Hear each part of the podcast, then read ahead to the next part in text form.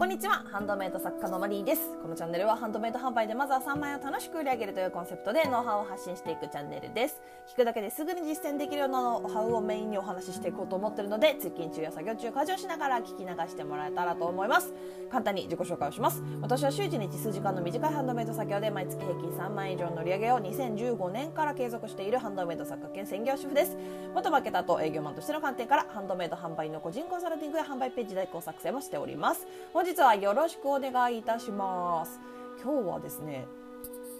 これ結構大事、とても大事、お客様からもらえる売れるヒントを見落とさないでということ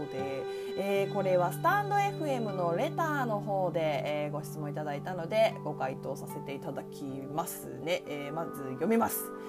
マリさん、こんにちは。いつもためになるお話ありがとうございます。こちらこそありがとうございます。私はぬいぐるみを作ってミンネクリマで販売をしています。2500円、4500円、8800円の価格帯、大きさが大中小で金額を設定していますで、販売しています。先日8800円で売っている子を4500円の大きさで作ることはできますかとお問い合わせをいただきました。以前にも別の方に4500円の子を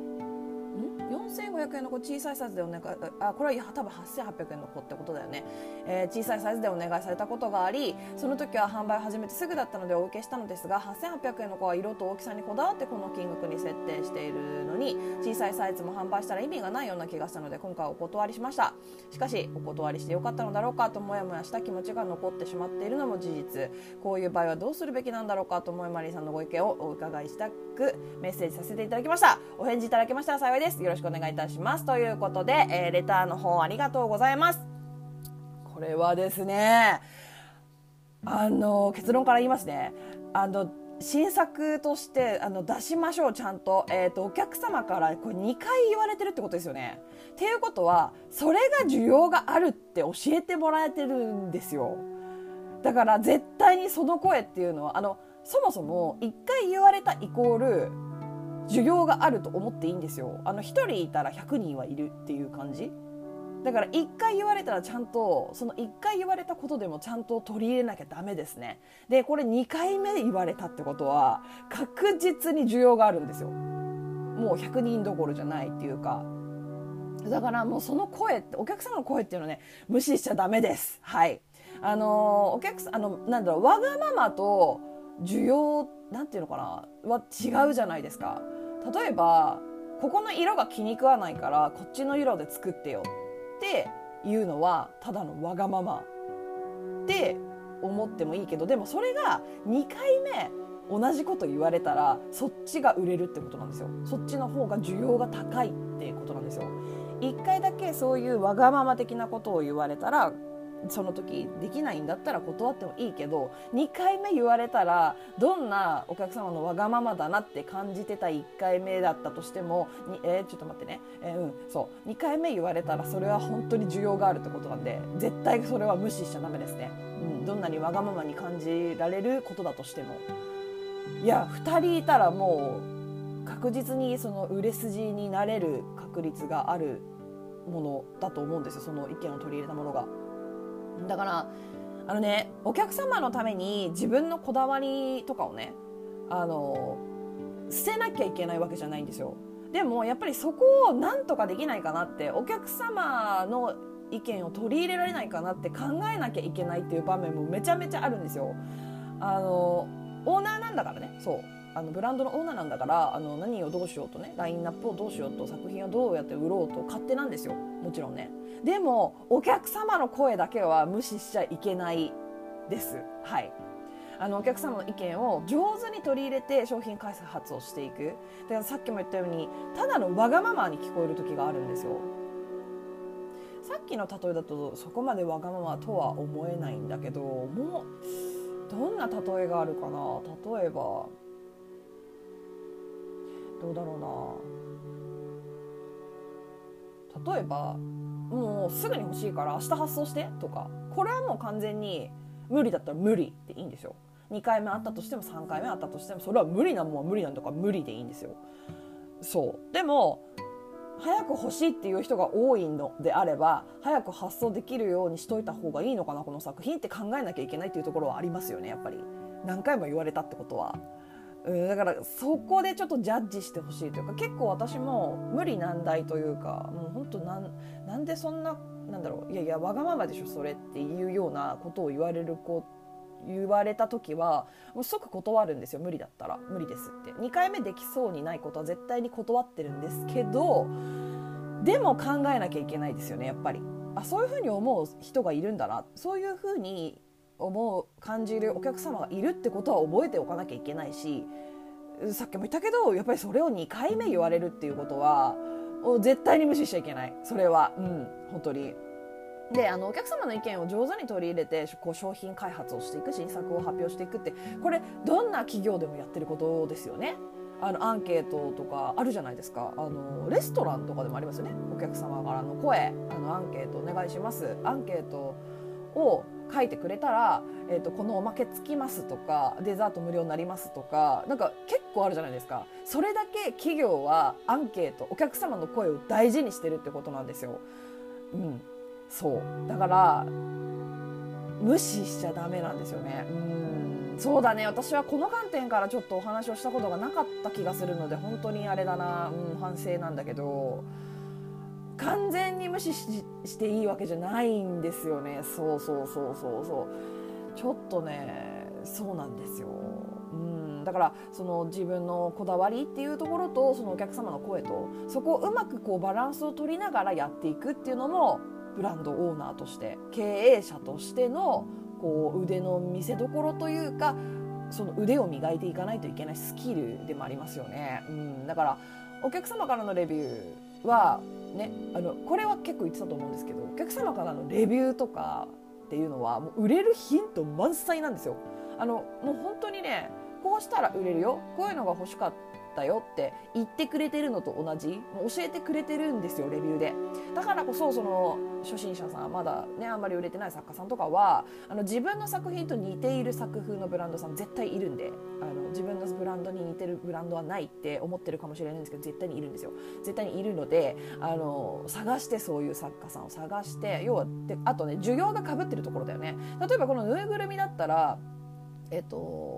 どの層向けのぬいぐるみって一言言っても、大人向けのぬいぐるみなのか、それとも赤ちゃん向けのぬいぐるみなのか、それとも小学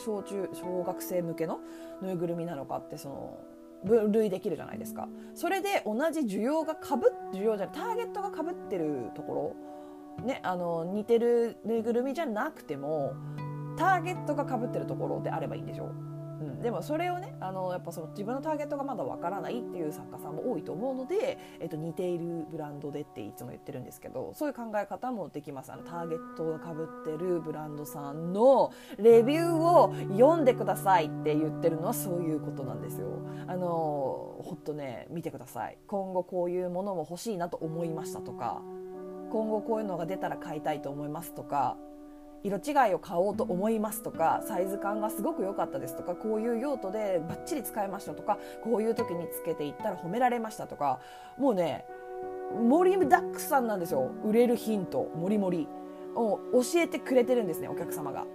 こういうのがいいんだよって、こういうのが売れるんだよって教えてくれてるのと本当に全く同じなので、だからこそ、レビューをね、見た方がいいです。他の作家さんのレビューもちゃんとリサーチしましょうって言ったら、そういうとこなんですよね。そうだから、まとめますね。この場合はね、4500円のサイズのものを作りましょう。新作として出しましょう。うまくね、自分のこだわりとお客様の声をすり合わせて、新作として考えてみてください。新作として考えてみてください。だから例えばね、8800円のぬいぐるみが、例えば冠をかぶってるとするじゃないですか。そしたら4500円の方は冠なしとか。でもオプションでプラスアルファの金額でね、お値段乗せて冠をつけられるようにするとか。たださ、お客様は何をもってして4500円の大きさを求めているのか、それを想像してあげるということもとても大事ですよね。何がどう良くて、その8800円のぬいぐるみじゃなくて4500円の方のサイズにしてほしい、その理由は何なのかっていうところもよく考えてあげる、よく想像してみることが大事ですよね。いろいろあると思うんですよ、理由は。赤ちゃんにあげたいけど大きすぎるとか、ちょっとお値段がちょっと高いなと感じるから、でもこのデザインはすごく可愛いからちょっと小さいサイズで欲しいな、小さいサイズだったらテーブルのここに飾れるなって思ってるとか、もう2人いらっしゃったわけなので、絶対ね共通のその理由、まあでも値段なのかな、うん、だとしたらそのやっぱり価格の三段構えの上中下の中4500円の中ですよね。そこにそのデザイン持っていってあげる方がいいと思うんですよね。でもやっぱりそのね8800円のその大きさとかねこだわりがあるということなので、そこのこだわりをねうまくこうちっちゃくギュッとできないかとかちょっとこうなんだろうな、こだわりを7割ぐらいに抑えられないかとか、まあ、そういうところでうまくすり合わせてね、そうどこがキーなのかなっていうところをこう想像しながらっていうのかな、うん、お客様が4500円のサイズがいいって言ってる理由というかね、うん、だからそうどうにかね自分のこだわりを 100% 捨てなさいって言ってるわけじゃないんですよ。それはダメなんですよ。そうじゃないんですよ。ただやっぱりその駆け出しというかまだレビューが溜まってない状態でレビュー欲しいじゃないですか。そういうところだから今のねフェーズにもよるんですよね。もしこれでレビューがとてもあってもうそこそこ売れてますっていう状態であれば、そのでも無視しない方がいいな。それでも取り入れた方がいいと思う。でそれで出すとしたらお客様からの要望が多かったので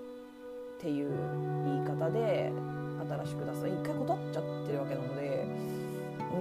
そうやってやってあげた方がいいですね。私だったら絶対にやりますね。もう本当に教えてくれてありがとうって感じですね。私のブランドの中で売れ筋はこれだよって教えてくれてありがとうって思っちゃいますね。